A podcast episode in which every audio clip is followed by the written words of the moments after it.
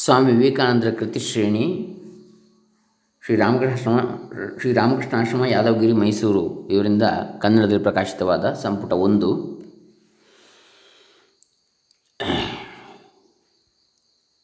ಅದರಲ್ಲಿ ಇಪ್ಪತ್ತ ಎರಡನೆಯ ಕಂತು. ಭಕ್ತಿ, ಗೌಣಿ ಮತ್ತು ಪರ ಎನ್ನತಕ್ಕಂಥ ವಿಚಾರ ಇವತ್ತು. ಇದು the complete works of Swami Vivekananda, volume three page thirty ಒನ್ನಿಂದ hundred, ಮೂವತ್ತೊಂದರಿಂದ ಮುನ್ನೂರು ಪುಟಗಳವರೆಗಿನ ವಿಚಾರ, ಅದರ ಕನ್ನಡ ಅನುವಾದ. ಭಕ್ತಿ, ಗೌಣಿ ಮತ್ತು ಪರ ಎನ್ನತಕ್ಕಂಥ ವಿಚಾರ. ಓಂ ಶ್ರೀ ಗುರುಭ್ಯೋ ನಮಃ. ಹರಿ ಓಂ ಶ್ರೀ ಗಣೇಶಾಯ ನಮಃ. ಡಾಕ್ಟರ್ ಕೃಷ್ಣಮೂರ್ತಿ ಶಾಸ್ತ್ರಿ ದಂಬೆ ಪುಣಚ, ಬಂಟ್ವಾಳ ತಾಲೂಕು ದಕ್ಷಿಣ ಕನ್ನಡ ಜಿಲ್ಲೆ ಕರ್ನಾಟಕ, ಭಾರತ. ಪ್ರಾರ್ಥನೆ ಸತನ್ಮಯೋ ಹ್ಯಮೃತ ಈಶ ಸಂಜ್ಞೋ ಈಶ ಸಂಸ್ಥೋ ಜ್ಞ ಸರ್ವಗೋ ಭುವನಸ್ಯಾಸ್ಯ ಗೋಪ್ತಾ ಯ ಈಶೋಸ್ಯ ಜಗತೋ ನಿತ್ಯಮೇವ ನಾನ್ಯೋ ಹೇತುರ್ವಿದ್ಯತ ಈಶನಾಯ ಯೋ ಬ್ರಹ್ಮಾಣಂ ವಿದಧಾತಿ ಪೂರ್ವಂ ಯೋ ವೈ ವೇದಾಂಶ್ಚ ಪ್ರಹಿಣೋತಿ ತಸ್ಮೈ ತಂ ಹ ದೇವಮಾತ್ಮಬುದ್ಧಿಪ್ರಕಾಶಂ ಮುಮುಕ್ಷುರ್ವೈ ಶರಣಮಹಂ ಪ್ರಪದ್ಯೆ ಅವನೇ ವಿಶ್ವಾತ್ಮ, ಮರಣಾತೀತ, ವಿಶ್ವೇಶ್ವರ, ಸರ್ವಜ್ಞ, ಸರ್ವವ್ಯಾಪಿ ಭುವನ ರಕ್ಷಕ ಈ ಜಗತ್ತನ್ನು ನಿತ್ಯವೂ ಅವನೇ ಆಳುವವನು. ಅವನಲ್ಲದೆ ಇತರರಿಗೆ ಈ ಸಾಮರ್ಥ್ಯವಿಲ್ಲ. ಯಾರು ಸೃಷ್ಟಿಗೆ ಮೊದಲು ಬ್ರಹ್ಮನನ್ನು ಸೃಷ್ಟಿಸಿದನು, ಯಾರು ವೇದವನ್ನು ಅವನಿಗೆ ಕೊಟ್ಟನು ಆತನಡೆಗೆ ತಿರುಗುವಂತೆ ಬುದ್ಧಿಯನ್ನು ಕೊಡುವ ಸ್ವಯಂ ಪ್ರಕಾಶಮಾನನಾದ ದೇವನಲ್ಲಿ ಮೋಕ್ಷಾಕಾಂಕ್ಷಿಯಾಗಿ ನಾನು ಶರಣಾಗುವೆನು. ಶ್ವೇತಾಶ್ವತರ ಉಪನಿಷತ್ತು. ಭಕ್ತಿ ವಿವರಣೆ. ಭಕ್ತಿ ಮಾರ್ಗವೆಂದರೆ ನಿಜವಾಗಿ ಹೃತ್ಪೂರ್ವಕವಾಗಿ ಭಗವಂತನನ್ನು ಅರಸುವುದು. ಈ ಅನ್ವೇಷಣೆಯು ಪ್ರೇಮದಲ್ಲಿ ಆರಂಭವಾಗಿ, ಪ್ರಾರಂಭವಾಗಿ ಪ್ರೇಮದ ಮೂಲಕ ಸಾಗಿ ಪ್ರೇಮದಲ್ಲಿ ಪರ್ಯವಸಾನವಾಗುವುದು. ಭಕ್ತಿ ಮಾರ್ಗವೆಂದರೆ ನಿಜವಾಗಿ ಹೃತ್ಪೂರ್ವಕವಾಗಿ ಭಗವಂತನನ್ನು ಅರಸುವುದು. ಈ ಅನ್ವೇಷಣೆಯು ಪ್ರೇಮದಲ್ಲಿ ಪ್ರಾರಂಭವಾಗಿ ಪ್ರೇಮದ ಮೂಲಕ ಸಾಗಿ ಪ್ರೇಮದಲ್ಲಿ ಪರ್ಯವಸಾನವಾಗುವುದು.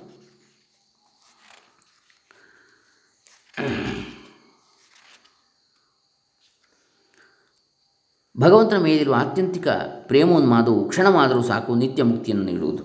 ನಾರದರು ತಮ್ಮ ಭಕ್ತಿ ಸೂತ್ರದಲ್ಲಿ ಇದನ್ನು ಹೀಗೆ ವಿವರಿಸುವರು. ಭಕ್ತಿ ಎಂದರೆ ಈಶ್ವರನ ಮೇಲೆ ಇಡುವ ಪರಮ ಪ್ರೇಮ. ಸಾತು ಪ್ರ, ಪರಮ ಪ್ರೇಮರೂಪ ಒಬ್ಬನಿಗೆ ಇದು ಪ್ರಾಪ್ತವಾದರೆ ಅವನು ಎಲ್ಲರನ್ನೂ ಪ್ರೀತಿಸುವನು, ಯಾರನ್ನೂ ದ್ವೇಷಿಸನು, ನಿತ್ಯ ತೃಪ್ತನಾಗುವನು. ಈ ಪ್ರೇಮವು ಲೌಕಿಕ ಕಾಮನಾ ರೂಪವಾದುದಲ್ಲ ಏಕೆಂದರೆ ಲೌಕಿಕ ವಾಸನೆ ಇರುವವರೆಗೆ ಪರಮ ಪ್ರೇಮ ಮಾನವನಿಗೆ ದೊರಕುವುದಿಲ್ಲ. ಭಕ್ತಿಯು ಕರ್ಮಕ್ಕಿಂತ ಹೆಚ್ಚು, ಜ್ಞಾನಕ್ಕಿಂತ ಹೆಚ್ಚು, ಯೋಗಕ್ಕಿಂತ ಹೆಚ್ಚು. ಏಕೆಂದರೆ ಇವಕ್ಕೆಲ್ಲ ಬೇರೆ ಬೇರೆ ಫಲ ಉಂಟು, ಆದರೆ ಭಕ್ತಿ ಸ್ವಯಂ ಫಲವಾಗಿರುವುದು. ಭಕ್ತಿಗೆ ಅದೇ ಸಾಧನ ಮತ್ತು ಗುರಿ ಕೂಡ ಅದೇ ಅಂತೇಳಿ ಹೇಳ್ತಾರೆ. ಭಕ್ತಿಯೊಂದೇ ನಮ್ಮ ಸಾಧು ಸಂತರು ಮತ್ತೆ ಮತ್ತೆ ಹಾಡುವ ಪಲ್ಲವಿ. ಕೇವಲ ಭಕ್ತಿಯ ಮೇಲೆ ಬರೆದಿರುವ ನಾರದ ಶಾಂಡಿಲ್ಯರ ಮಾತಂತಿರಲಿ, ವ್ಯಾಸ ಸೂತ್ರಗಳ ಮೇಲೆ ಭಾಷ್ಯವನ್ನು ಬರೆದಿರುವವರು ಕೂಡ ಜ್ಞಾನ ಮಾರ್ಗವನ್ನು ಹೊಗಳಿದರೂ ಪ್ರೇಮದ ವಿಷಯದಲ್ಲಿಯೂ ಕೆಲವು ಗಮನಾರ್ಹವಾದ ವಿಷಯಗಳನ್ನು ಹೇಳಿದ್ದಾರೆ. ಭಾಷ್ಯಕಾರರು ಸೂತ್ರ ವಾಕ್ಯಗಳನ್ನೆಲ್ಲ ಇಲ್ಲವೇ ಬಹುಪಾಲು ಸೂತ್ರಗಳನ್ನಾದರೂ ಶುಷ್ಕ ಜ್ಞಾನದ ಪರವಾಗಿ ವ್ಯಾಖ್ಯಾನ ಮಾಡಬೇಕೆಂದು ಇಚ್ಛಿಸಿದರೂ ಇಲ್ಲಿ ಉಪಾಸನಾ ಪಾದದಲ್ಲಿರುವ ಕೆಲವು ಸೂತ್ರಗಳು ಹೀಗೆ ವ್ಯಾಖ್ಯಾನ ಮಾಡುವುದಕ್ಕೆ ಅವಕಾಶ ಕೊಡುವುದಿಲ್ಲ. ನಿಜವಾಗಿ ನೋಡಿದರೆ ಸಾಧಾರಣ ಜನ ಭಾವಿಸುವಷ್ಟು ಮಹದ ಅಂತರವು ಜ್ಞಾನಕ್ಕೂ ಭಕ್ತಿಗೂ ಇಲ್ಲ. ನಾವು ಮುಂದುವರಿದಂತೆ ಅವು ಕೊನೆಗೆ ಒಂದಕ್ಕೊಂದು ಸೇರಿ ಐಕ್ಯವಾಗುವುದನ್ನು ನೋಡುವೆವು. ರಾಜಯೋಗ ಕೂಡ ಹೀಗೆ? ಆದರೆ ಕಪಟಿಗಳು ಮತ್ತು ರಹಸ್ಯ ವಿದ್ಯೆಯನ್ನು ಮಾರುವವರ ಕೈಯಲ್ಲಿ ರಾಜಯೋಗವು ಕೆಲವು ವೇಳೆ ಸೇರಿ ಅರಿಯದವರನ್ನು ಮೋಸ ಮಾಡುವುದಕ್ಕೆ ಬಳಸಲ್ಪಡುವುದು. ಹಾಗಿಲ್ಲದೆ ಅದನ್ನು ಮೋಕ್ಷಕ್ಕೆ ಸಾಧನವಾಗಿ ಅಭ್ಯಾಸ ಮಾಡಿದರೆ ಅದರಿಂದಲೂ ಇದೇ ಗುರಿಯನ್ನು ಸೇರಬಹುದು. ಭಕ್ತಿಯಲ್ಲಿ ದೊಡ್ಡ ಅನುಕೂಲವಿದೆ. ಪರಮ ಪುರುಷಾರ್ಥವನ್ನು ಪಡೆಯುವುದಕ್ಕೆ ಇದು ಬಹಳ ಸುಲಭವಾದ ಮತ್ತು ಸ್ವಭಾವ ಸಹಜವಾದ ಮಾರ್ಗ. ಇದರಲ್ಲಿರುವ ದೊಡ್ಡದೊಂದು ಅನಾನುಕೂಲವೆಂದರೆ ಪ್ರಾರಂಭ ಸ್ಥಿತಿಯಲ್ಲಿ ಇದು ಹಲವು ವೇಳೆ ಮತಭ್ರಾಂತಿಯಲ್ಲಿ ಪರ್ಯವಸಾನ ಆಗುವ ಪರ್ಯವಸಾನವಾಗುವ ಅಪಾಯವಿರುವುದು. ಹಿಂದೂ, ಮಹಮ್ಮದಿಯ ಮತ್ತು ಕ್ರೈಸ್ತರಲ್ಲಿರುವ ಬಹುಪಾಲು ಮತಭ್ರಾಂತರ ತಂಡವೆಲ್ಲ ಇಂತಹ ಭಕ್ತಿಯ ಕೆಳಗಿನ ವರ್ಗದಿಂದ ಬಂದದ್ದು.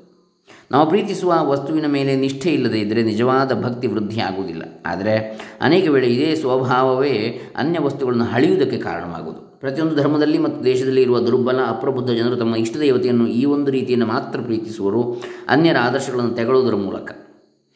ತನ್ನ ಇಷ್ಟ ದೇವತೆಯ ಮೇಲೆ ಅಷ್ಟೊಂದು ಆಸಕ್ತಿಯಿಂದ ಕೂಡಿದವನು, ತನ್ನ ಧರ್ಮದ ಮೇಲೆ ಅಷ್ಟೊಂದು ಶ್ರದ್ಧೆ ಭಕ್ತಿ ಇರುವವನು, ಇತರರ ಆದರ್ಶವನ್ನು ಕೇಳಿದರೆ ಸಾಕು, ಕಂಡರೆ ಸಾಕು, ಕಿಡಿಗಿಡಿ ಕಾರುತ್ತಾ, ಕೂಗಾಡುವ ಧರ್ಮಾಂತನಾಗುವನು ಇಂತಹ ಪ್ರೀತಿಯನ್ನು ಯಜಮಾನನ ಆಸ್ತಿಯನ್ನು ಮತ್ತೊಬ್ಬರು ದೋಚಿಕೊಂಡು ಹೋಗದಿರಲಿ ಎಂದು ಕಾಯುವ ನಾಯಿಯ ಸ್ವಭಾವಕ್ಕೆ ಹೋಲಿಸಬಹುದು.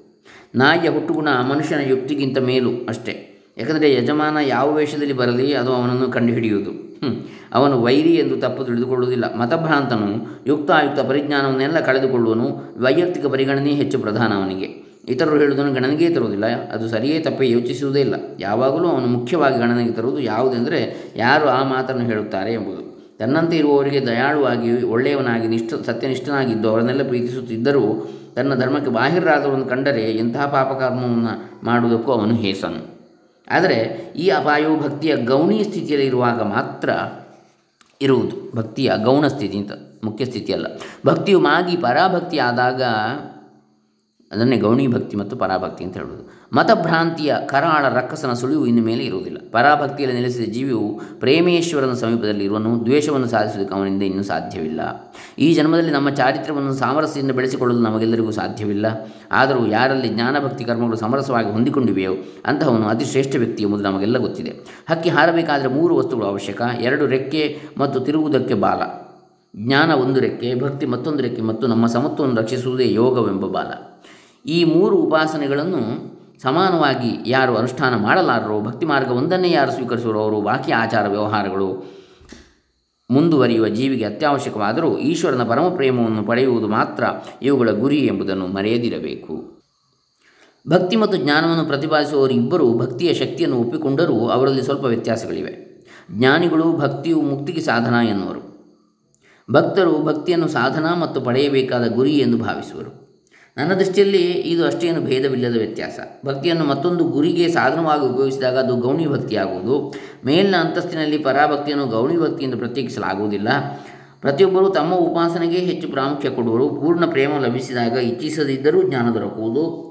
ಮತ್ತು ಪೂರ್ಣ ಜ್ಞಾನವಿದ್ದರಲ್ಲಿ ಪ್ರೇಮವಿಲ್ಲದೆ ಇರುವುದಿಲ್ಲ ಎಂಬುದನ್ನು ಮರೆಯುವರು. ಇದನ್ನು ಜ್ಞಾಪಕದಲ್ಲಿಟ್ಟುಕೊಂಡು ವೇದಾಂತ ಭಾಷ್ಯಕಾರರು ಏನು ಹೇಳ್ತಾರೆ ಎಂಬುದನ್ನು ಗಮನಿಸೋಣ.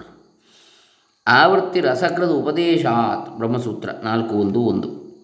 ಎಂದರೆ ಧ್ಯಾನವು ಅವಶ್ಯಕ ಎಂದು ವಿಧಿಸಲಾಗಿದೆ ಎಂಬುದನ್ನು ವಿವರಿಸುವಾಗ ಶಂಕರಾಚಾರ್ಯರು ಹೀಗೆ ಹೇಳ್ತಾರೆ, ಯಾರು ತತ್ಪರನಾಗಿ ಗುರು ಮುಂತಾದವರನ್ನು ಅನುಸರಿಸುತ್ತಾನೋ ಅವನ ವಿಷಯದಲ್ಲಿ ಇವನು ಗುರುವನ್ನು ಉಪಾಸನೆ ಮಾಡುತ್ತಿರುವನು, ಇವನು ರಾಜನನ್ನು ಉಪಾಸನೆ ಮಾಡುತ್ತಿರುವನು ಎಂದು ಹೇಳುತ್ತಾರೆ ಹೀಗೆ ನಿರಂತರ ಪತಿಪರಾಣಿಯಾದ ಪ್ರಿಯ ಪತ್ನಿಯು ಪತಿಯನ್ನೇ ಧ್ಯಾನಿಸುತ್ತಿರುವಳು ಎನ್ನುತ್ತಾರೆ. ಇಲ್ಲಿ ಕೂಡ ನಿರಂತರವಾದ ಉತ್ಸಾಹಪೂರಿತ ಮನನವಿರುತ್ತದೆ. ಶಂಕರರ ಪ್ರಕಾರ ಇದು ಭಕ್ತಿ. ಧ್ಯಾನ ಎಂದರೆ ಧ್ಯಾನಿಸುವ ವಸ್ತುವಿನ ನಿರಂತರ ಮನನ.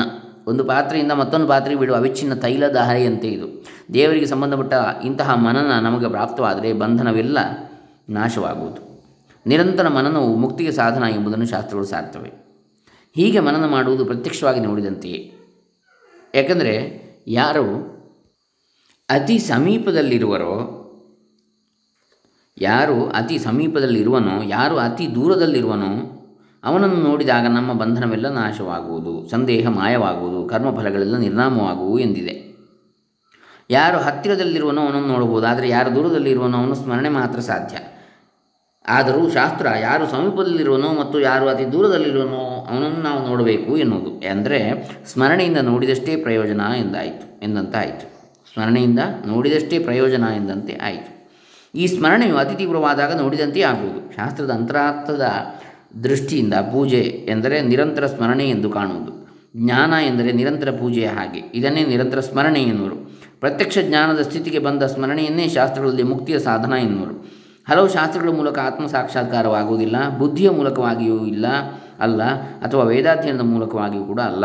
ಆತ್ಮವು ಯಾರನ್ನು ಒಲಿಯುವುದು ಅವರು ಆತ್ಮನನ್ನು ಪಡೆಯುವರು, ಆತ್ಮವು ಅವರಿಗೆ ವ್ಯಕ್ತವಾಗುವುದು. ಬರಿಯ ಶ್ರವಣ, ಮನನ ನಿಧಿಧ್ಯಾಸನ ಇವು ಆತ್ಮವನ್ನು ಪಡೆಯುವ ಸಾಧನಗಳಲ್ಲ ಎಂದು ಹೇಳಿದ ಬಳಿಕ ಹೀಗೆ ಹೇಳಿದೆ, ಆತ್ಮವು ಯಾರನ್ನು ಬಯಸುತ್ತದೆಯೋ ಅವನಿಂದ ಆತ್ಮವು ಹೊಂದಲ್ಪಡುತ್ತದೆ. ಯಾರು ನಮ್ಮ ಪ್ರೇಮಕ್ಕೆ ಅತಿ ನಿಕಟ ಭಾಗಿಗಳು ಅವರನ್ನು ಆಶಿಸ್ತೇವೆ. ಯಾರಿಗೆ ಆತ್ಮ ಅತಿ ಪ್ರಿಯವಾಗಿರೋದು ಅವರು ಆತ್ಮನಿಗೆ ಅತಿ ಪ್ರಿಯರಾಗುವರು. ಭಕ್ತರು ಆತ್ಮವನ್ನು ಪಡೆಯಲೆಂದು ದೇವರೇ ಅವನಿಗೆ ಸಹಾಯ ಮಾಡುವನು. ಏಕೆಂದರೆ ಶ್ರೀಕೃಷ್ಣನ ಗೀತೆಯಲ್ಲಿ ಹೀಗೆ ಹೇಳ್ತಾನೆ, ಅನವರತು ನನ್ನಲ್ಲಿಯೇ ಆಸಕ್ತರಾಗಿ ಪ್ರೀತಿಯನ್ನು ಭಜಿಸುತ್ತಿರುವವರಿಗೆ ನನ್ನನ್ನು ಸೇರುವಂತಹ ಈ ಬುದ್ಧಿಯೋಗವನ್ನು ಕೊಡುತ್ತೇನೆ. ಸ್ಮರಿಸಲ್ಪಡುವ ವಸ್ತುವಾದ ಪರಮಾತ್ಮನಿಗೆ ಬಹಳ ಪ್ರಿಯವಾಗಿರುವುದೆಂಬ ಕಾರಣದಿಂದ ಧ್ರುವಾನುಸಂಧಾನ ಪ್ರತ್ಯಕ್ಷ ಅನುಭವ, ಅನುಭವದಂತೆ ಯಾರಿಗೆ ಪರಮಪ್ರಿಯವಾಗಿರುವುದೋ ಶಾಶ್ವತವಾದ ಅನುಸಂಧಾನ, ಧ್ರುವ ಅನುಸಂಧಾನ. ಪ್ರತ್ಯಕ್ಷ ಅನುಭವದಂತೆ ಯಾರಿಗೆ ಪರಮಪ್ರಿಯವಾಗಿರುವುದೋ ಅವರಿಗೆ ಪರಮಾತ್ಮನ ಲಾಭವಾಗುವುದು. ಇಂತಹ ನಿರಂತರ ಮನನವನ್ನೇ ಭಕ್ತಿ ಎಂದು ಅಥಾತೋ ಬ್ರಹ್ಮಜಿಜ್ಞಾಸ ಎಂಬ ಸೂತ್ರದ ಮೇಲೆ ಬರೆದಿರುವ ಶ್ರೀ ಭಾಷ್ಯದಲ್ಲಿ ಶ್ರೀ ರಾಮಾನುಜಾಚಾರ್ಯರು ಹೇಳಿರುವರು. ಈಶ್ವರ ಪ್ರಣಿಧಾನ ದ್ವಾ ಪತಂಜಲಿ ಯೋಗ ಸೂತ್ರ ಒಂದು ಇಪ್ಪತ್ತ್ಮೂರು ಈಶ್ವರ ಪ್ರಣಿಧಾನದಿಂದಲಾಗಲಿ ಎಂಬ ಸೂತ್ರಕ್ಕೆ ವೃತ್ತಿಯನ್ನು ಬರೆಯುವಾಗ ಭೋಜ ಹೀಗೆ ಹೇಳ್ತಾನೆ, ಪ್ರಣಿಧಾನವೆಂದರೆ ವಿಷಯ ಸುಖಾದಿ ಫಲಗಳನ್ನು ಇಚ್ಛಿಸದೆ ಸಕಲ ಕ್ರಿಯೆಗಳನ್ನು ಗುರುಗಳ ಗುರುವಾದ ಪರಮೇಶ್ವರನಿಗೆ ಅರ್ಪಣೆ ಮಾಡುವ ಒಂದು ಬಗೆಯ ಭಕ್ತಿ. ಇದೇ ಸೂತ್ರದ ಮೇಲೆ ಭಾಷ್ಯವನ್ನು ಬರೆಯುವಾಗ ಭಗವಂತ ವ್ಯಾಸರು, ಪ್ರಣಿಧಾನವೆಂದರೆ ಯಾವುದರ ಮೂಲಕ ಈಶ್ವರನ ಅನುಗ್ರಹವು ಯೋಗಿಗೆ ದೊರೆತು ಅವನ ಇಷ್ಟಾರ್ಥಗಳು ನೆರವೇರಿಸಲ್ಪಡುವಂತಹ ಭಕ್ತಿ ವಿಶೇಷ ಎಂದು ಹೇಳ್ತಾರೆ. ಶಾಂಡಿಲ್ಯರ ಮತದಲ್ಲಿ ಭಕ್ತಿ ಅಂದರೆ ಈಶ್ವರನ ಮೇಲೆ ಇರುವ ಪರಮಾನು ಪರಮಾನುರಕ್ತಿ ಸಾತ್ವಸ್ಮಿನ್ ಪರಮ ಪ್ರೇಮರೂಪ ಆದರೆ ಇವೆಲ್ಲಕ್ಕಿಂತ ಶ್ರೇಷ್ಠ ವಿವರಣೆಂದರೆ ಭಕ್ತಾಗಿರಿಸರನಾದ ಪ್ರಹ್ಲಾದನು ಕೊಟ್ಟಿರುವುದು. ಯಾ ಪ್ರೀತಿರವಿವೇಕಾನಾಂ ವಿಷಯೇಶ್ವನಪಾಯಿನಿ ತ್ವಾಮನುಸ್ಮರತಃ ಸಾಮೆ ಪಸರ್ಪತು. ವಿಷ್ಣು ಪುರಾಣ ಒಂದು ಇಪ್ಪತ್ತು ಹತ್ತೊಂಬತ್ತು. ವಿವೇಕರಹಿತರಿಗೆ ಅನಿತ್ಯ ವಿಷಯಗಳಲ್ಲಿ ಎಂದೆಂದಿಗೂ ನಾಶವಾಗದ ಯಾವ ಬಗೆಯ ಪ್ರೀತಿ ಇರುವುದೋ ಅವಿವೇಕಿಗಳಿಗೆ, ವಿವೇಕರಹಿತರಿಗೆ ಅನಿತ್ಯವಾದ, ಮಿಥ್ಯವಾದಂತಹ ವಿಚಾರಗಳಲ್ಲಿ ಲೌಕಿಕ ವಿಚಾರಗಳಲ್ಲಿ ಎಂದೆಂದಿಗೂ ನಾಶವಾಗದ ಯಾವ ಬಗೆಯ ಪ್ರೀತಿ ಇರ್ತದೋ ನಿನ್ನನ್ನು ಸ್ಮರಿಸುತ್ತಿರುವಾಗ ಅಂತಹ ಪ್ರೀತಿ ನನ್ನ ಹೃದಯವನ್ನು ಎಂದಿಗೂ ಬಿಟ್ಟು ಹೋಗದಿರಲಿ. ಪ್ರೀತಿ ಎಂದರೆ ಯಾರ ಮೇಲಿನ ಪ್ರೀತಿ? ಪರಮೇಶ್ವರನ ಮೇಲಿನ ಪ್ರೀತಿ. ಉಳಿದ ವಸ್ತುಗಳ ಮೇಲಿನ ಪ್ರೀತಿ ಎಷ್ಟೇ ಹೆಚ್ಚಿನದಾಗಲಿ ಅದು ಭಕ್ತಿ ಎನಿಸಲಾರದು. ಏಕೆಂದರೆ ಪೂರ್ವಾಚಾರ್ಯರೊಬ್ಬರ ಉಲ್ಲೇ, ಹೇಳಿಕೆಯನ್ನು ಉಲ್ಲೇಖಿಸ್ತಾ ಶ್ರೀರಾಮಾನುಜಾಚಾರ್ಯರು ಶ್ರೀಭಾಷ್ಯದಲ್ಲಿ ಹೀಗೆ ಹೇಳ್ತಾರೆ. ಈ ಪ್ರಪಂಚದಲ್ಲಿ ಬ್ರಹ್ಮಾದಿ ಸ್ತಂಭ ಪರ್ಯಂತ ಎಲ್ಲವೂ ಕರ್ಮದಿಂದಾದ ಜನನ ಮರಣಗಳಿಗೆ ಅಡಿಯಾಳಾಗಿರುವವು ಆದ ಕಾರಣ ಇವು ಧ್ಯಾನಯೋಗ್ಯ ವಸ್ತುಗಳಲ್ಲ. ಇವೆಲ್ಲ ಅಜ್ಞಾನದೊಳಗಿವೆ, ಬದಲಾವಣೆಗೊಳಗಾಗಿವೆ. ಶಾಂಡಿಲರು ಉಪಯೋಗಿಸಿರುವ ಅನುರಕ್ತಿ ಎಂಬ ಪದವನ್ನು ಅಥವಾ ಮಾತನ್ನು ವಿವರಿಸುವಾಗ ಭಾಷ್ಯಕಾರರಾದ ಸ್ವಪ್ನೇಶ್ವರರು ಹೇಳ್ತಾರೆ, ಅನು ಎಂದರೆ ಆಮೇಲೆ, ರಕ್ತಿ ಅಂದರೆ ರಾಗ. ಅಂದರೆ ಭಗವಂತನ ಸ್ವರೂಪ ಮಹಿಮೆ ಮುಂತಾದನ್ನು ತಿಳಿದುಕೊಂಡ ಮೇಲೆ ಉಂಟಾಗುವ ಪ್ರೇಮ. ಹಾಗಾಗಿ ಹಾಗಿಲ್ಲದೆ ಬರಿಯ ಪ್ರೇಮವೇ ಭಕ್ತಿ ಅಂದರೆ ಹೆಂಡತಿ ಮಕ್ಕಳು ಮುಂತಾದರ ಮೇಲೆ ಇರುವ ಪ್ರೀತಿಯೇ ಭಕ್ತಿಯಾಗಿ ಬಿಡುತ್ತದೆ.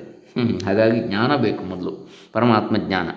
ಆಗ ಆಮೇಲೆ ಅದರಿಂದಾಗಿ ಅದನ್ನು ಅನುಸರಿಸಿ ಉಂಟಾಗತಕ್ಕಂತಹ ರಕ್ತಿ, ರಾಗ, ಪರಮಾತ್ಮನ ಮೇಲೆ. ಅದೇ ಭಕ್ತಿ ಅಂತೇಳಿ. ಪ್ರಾರಂಭದಲ್ಲಿ ಸಾಮಾನ್ಯ ಉಪಾಸನಾ ರೂಪದಲ್ಲಿ, ಯಾಕಂದರೆ ಆ ತಿಳುವಳಿಕೆ ಯಾವ ವಸ್ತುವನ್ನು ನಾವು ತಿಳಿಬೇಕು, ಆ ವಸ್ತುವಿನ ಬಗ್ಗೆ ಸರಿಯಾದ ತಿಳುವಳಿಕೆ ನಮಗೆ ಇಲ್ಲದಿದ್ದರೆ ಅದರ ಬಗ್ಗೆ ನಮಗೆ ಭಕ್ತಿ ಆದರೂ ಸರಿಯಾಗಿ ಬರುವುದು ಹೇಗೆ? ಭಕ್ತಿ ಅಥವಾ ಪ್ರೇಮ ಮೂಡಬೇಕಿದ್ದರೆ ಆ ವಸ್ತುವಿನ ಬಗ್ಗೆ ಕೇವಲ ಬಾಹ್ಯ ಆಕರ್ಷಣೆ ಅಲ್ಲ ಅದು. ಆ ವಸ್ತು, ವ್ಯಕ್ತಿಯ, ಅದರ ಬಗ್ಗೆ ನಾವು ಸರಿಯಾಗಿ ತಿಳ್ಕೊಳ್ಬೇಕು, ಅದರ ಬಗ್ಗೆ ಜ್ಞಾನ ಬೇಕು. ಆವಾಗ ನಮಗೆ ಅದರಲ್ಲಿ ಭಕ್ತಿ ಉಂಟಾಗ್ತದೆ. ಅಂದರೆ ಪ್ರೇಮ ಉಂಟಾಗ್ತದೆ. ಪ್ರಾರಂಭದಲ್ಲಿ ಅಂದರೆ ನಿಜವಾದ ಪ್ರೇಮ ಅಥವಾ ಅದೇ ಭಕ್ತಿ ಉಂಟಾಗಲಿಕ್ಕೆ ಕಾರಣ ಅದು. ಇಲ್ಲದಿದ್ದರೆ ನಿಜವಾದದ್ದಾಗುವುದಿಲ್ಲ. ಕೇವಲ ಯಾವುದೋ ಒಂದು ವಿಷಯಕ್ಕಾಗಿ, ಯಾವುದೋ ಒಂದು ವಿಚಾರಕ್ಕಾಗಿ ಅಲ್ಲಿ ಆಕರ್ಷಣೆ ಇರ್ತದೆ ಅಷ್ಟೆ. ಅಥವಾ ಪ್ರೇಮ ಇರ್ತದೆ ಅಷ್ಟೆ. ಪ್ರಾರಂಭದಲ್ಲಿ ಸಾಮಾನ್ಯ ಉಪಾಸನಾ ರೂಪದಲ್ಲಿ ಮೊದಲಾಗಿ, ಅಂತ್ಯದಲ್ಲಿ ಈಶ್ವರನ ಮೇಲಿರುವ ನಿರಂತರ ಪ್ರೇಮ ಪ್ರವಾಹವಾಗಿ ಪರಿಣಮಿಸುವ ಮಾನಸಿಕ ಪ್ರಯತ್ನ ಧಾರೆಯೇ ಭಕ್ತಿ ಎಂಬುದು ಸ್ಪಷ್ಟವಾಯಿತು ಅಂತೇಳಿ ಸ್ವಾಮಿ ವಿವೇಕಾನಂದರು ಹೇಳ್ತಾರೆ. ಇನ್ನು ಮುಂದಿನ ವಿಚಾರವನ್ನು ನಾವು ಬಹುಶಃ ನಾಳೆ ದಿವಸ ನೋಡೋಣ. ಇಲ್ಲಿ ನಾವು ನೋಡಿದ್ದು ಇವತ್ತು ಭಕ್ತಿಯ ವಿವರಣೆ. ಭಕ್ತಿ ಅಂದರೆ ಏನು ಅಂತೇಳಿ ಹೇಳ್ತಕ್ಕಂಥ ವಿಚಾರ. ಇದು ಇಪ್ಪತ್ತೆರಡನೆಯ ಕಂತು. ಹರೇ ರಾಮ. ಶ್ರೀ ವಿವೇಕಾನಂದ ಅರ್ಪಿತಮಸ್ತು. ಸರ್ವೇ ಜನ ಸುಖಿನೋ ಭವಂತು. ಓಂ ತತ್ಸತ್.